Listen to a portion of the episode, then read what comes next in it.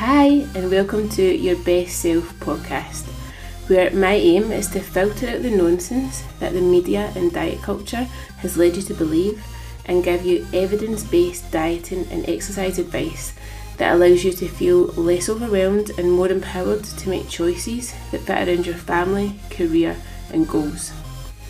I want you to finally stop yo-yo dieting and achieve the fat loss results that you want and deserve in a healthy and sustainable way.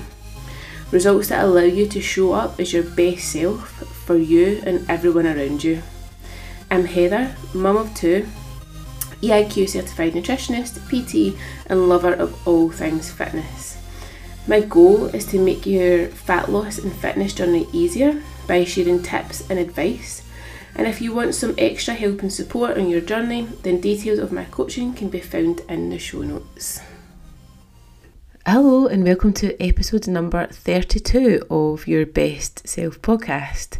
So this is my first recording after Christmas. So um, Merry Christmas to everybody.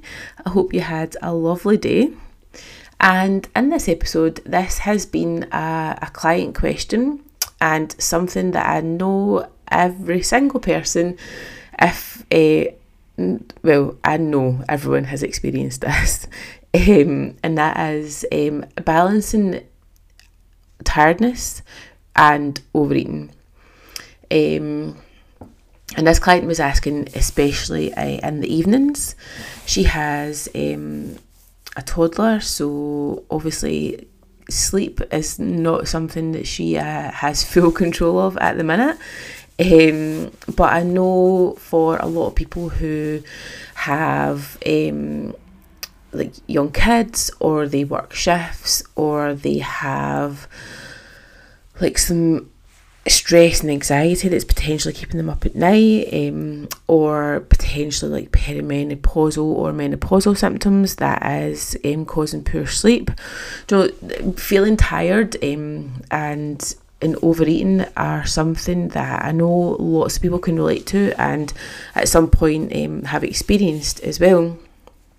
So, so when we feel this, like feel when we feel tired, whether that is due to like a poor night's sleep, um, some busy shifts, a lot of socialising, um, like lack of routine, like especially at this time of year, dieting as well, because if we are, it can make us feel hungry, um, because we are creating like an energy or a calorie deficit, and our body's natural response is to seek energy. And how does our body get that energy? Um, well, yeah, you've guessed it, food.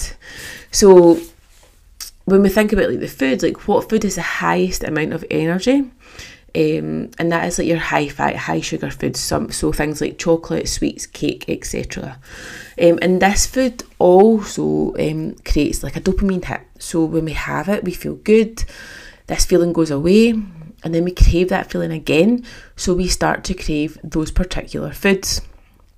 Um, and then alongside this, they provide like a, cri- a quick rush of energy. Um, which means that we get that quick burst of energy, so we feel very energetic, we feel less tired. It's provided that response that we are looking for, um, but it is short-lived, short-lived because then we get like a little crash, and then we end up feeling more tired, and we're looking for that boost of energy and that dopamine hit again.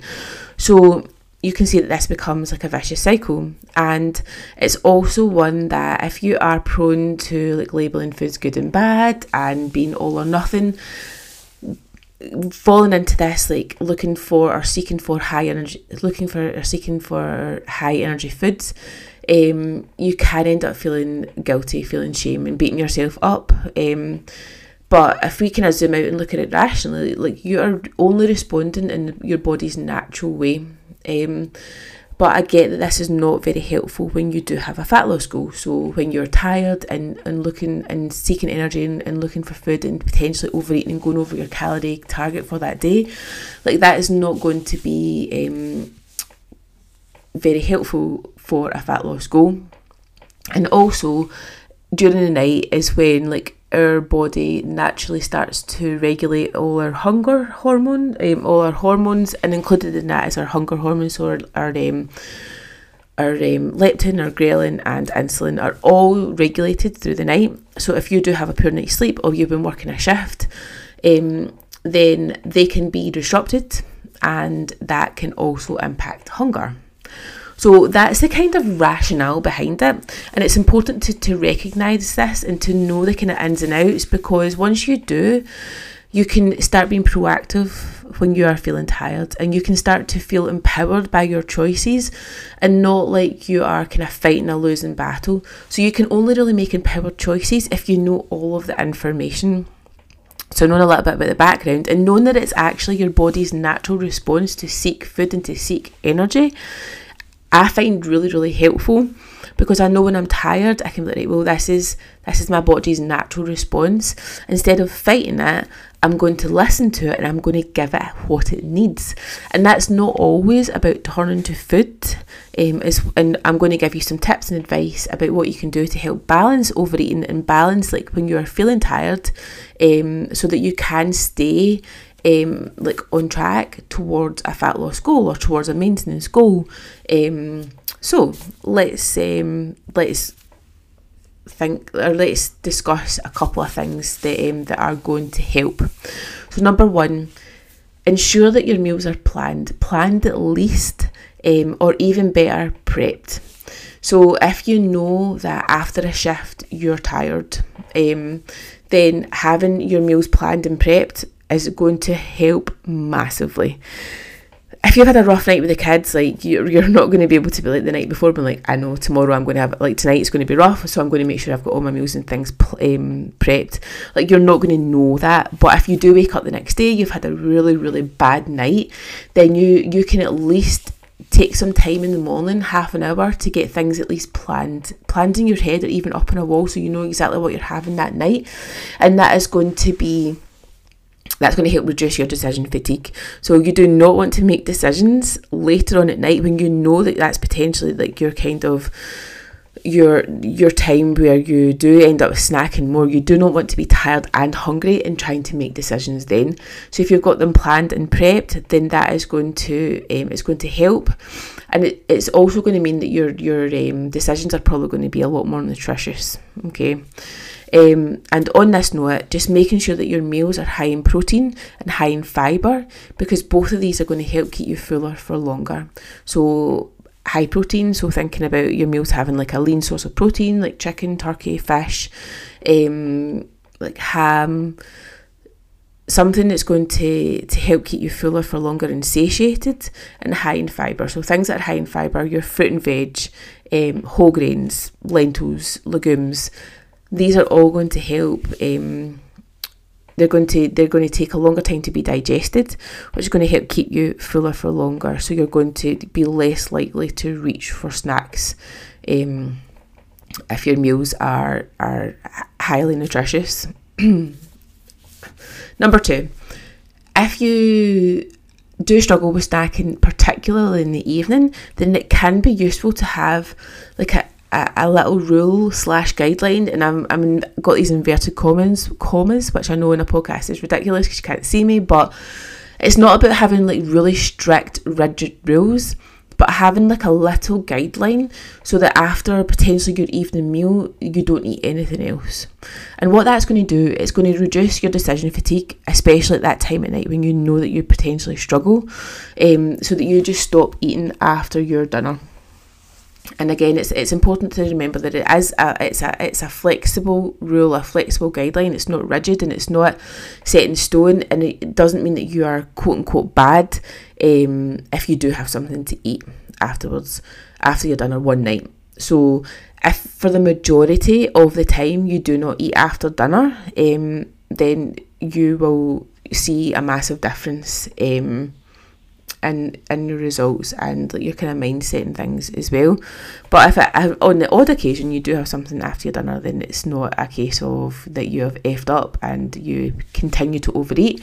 Um, it's just been flexible with that approach. But that can really, really help um, if, if in the evenings you do struggle with overeating when you're tired. Number three is going to sound really obvious, um, and that is go to bed earlier. And I know that sounds like quite simple, quite obvious, but I actually really struggle with this, like because see when you're really feeling really tired, and if it is due to, so for myself, it's, it's it's mostly down to when the kids have a bad night and I feel exhausted the next day. And like, you get everybody down at night, and and then that's your chance to sit and to chill and to relax. Like with like I would sit and relax with my husband, and we would just chill and watch something on T V, and that's our time. And it's really really hard to give that up, to go to bed early. So I get that that can be a really difficult thing to do, but if you're just sitting, like, a lot of times we sit and we are literally done, like, we are staring at the T V, not really watching it, probably, we're usually scrolling in our phones, like, we are just sitting, waiting to go to bed at a kind of decent, or a, like, a socially acceptable time, and not straight after putting the kids down, but really what is going to serve us better in the long run, and it would be to go to bed like ridiculously early when you've had a bad night. And it also means that you're not going to eat, because you'll be in bed and you're giving your body what it needs, and that is sleep. But I get that that can be quite difficult, and especially if you do have a run of bad nights as well, you kind of feel like you are literally just putting the kids down and going to bed, or coming in for work and going to bed. But it will get easier, and it means that you are not exhausted and you're not reaching for food um, to help give you energy and um, help you feel less tired.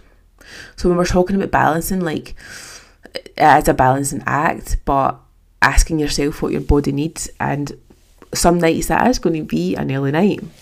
Um, and the, number four is like staying active and busy. So I know that when you're tired, um, sometimes the the allure, or the, like, it can be just to sit on the couch and, and recharge, but sometimes just keeping busy, keeping active is it's going to help, because you're not going to be sitting, you're not going to feel, sometimes sitting makes you feel more tired. Sometimes doing a quick workout, um, it really helps, because exercise actually gives you energy. So although it seems kind of counterproductive when you're tired, like, you can sometimes use it as an excuse, but like, I'm too tired to work out. But actually, exercise is going to help give you some energy. So you might feel more energetic. You might feel more focused. It's going to help make you feel more productive throughout the day. And it's going to make you less likely to turn to food for um, energy. So sometimes actually just doing a quick ten minute workout in the house is going to be better than sitting for an hour on the couch with your feet up. And again, this is going to be Um, trial and error. So sometimes something's going to work better than others, and it's actually about like trying different things and finding what works best for you. And there's going to be different types of tiredness as well. So it is a balancing act, and it's it's it's being compassionate with yourself, and it's not beating yourself up if one day you do overeat or you do reach for snacks. It's about kind of looking back and reflecting on that and being like, well, what what was the trigger that day? Was it a bad night with the kids? Did I um, have like a really, really busy, stressful shift? Like, what were the what were the triggers, and what can I do next time um, that's going to mean that my actions are more aligned with my goals? And you're not going to get it right every time, but that's okay. Like, we are all human. We all make mistakes. We are going to we are going to have to learn and adapt on the way. Um, and it's not about like beating yourself up about that. It's just about recognising this, showing yourself some, com- some compassion. Like, you are going to feel tired, and sometimes when you are tired you are going to overeat, and that's okay. Um, but it's using like this information um, and what your body's looking for, and, and using it to your advantage, and not always have like try feeling as if you're fighting against it. And that way you're going to find balance easier, and you're definitely not going to beat yourself up about it as much. So I hope that helps, and um, if you know anybody that is feeling particularly tired and having a rough time, pass this on to them um, and see if it helps.